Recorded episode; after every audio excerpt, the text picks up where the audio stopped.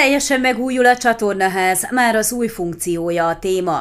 A Marosvásárhelyiek által csatornaházként emlegetett századfordulós épület iránt nem szűnik az érdeklődés, rendszeresen fotózzák, illetve a közösségi oldalon találgatják további sorsát. A tulajdonos az Aquaser vízszolgáltató a nyár elején aláírta a szerződést a felújítási munkálatokat végző kivitelezővel, illetve még azt megelőzően segített a házban élő családnak egy kétszobás szociális lakásba költözni. A nyáron elkezdődtek a munkálatok, megjavították a tetőt, felújították a homlokzatot, kicserélték a nyílászárókat. Amint az Gnedik Hajnal, az Aquaserv adminisztrációs osztályának vezetője elmondta, az épület külsejével végeztek, most a belső munkálatok folynak.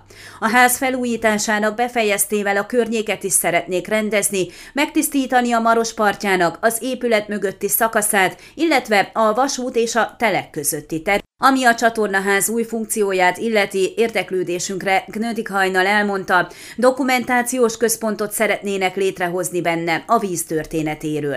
A végleges döntést azonban még nem hozták meg, de annyi biztos, hogy semmi esetre sem lakásnak használják.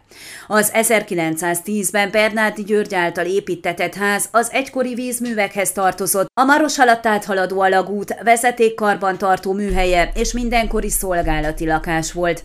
Amikor a régi hidat elbontották, és 30 évvel ezelőtt a maradványait felrobbantották, a vezetékek egy része beszakadt.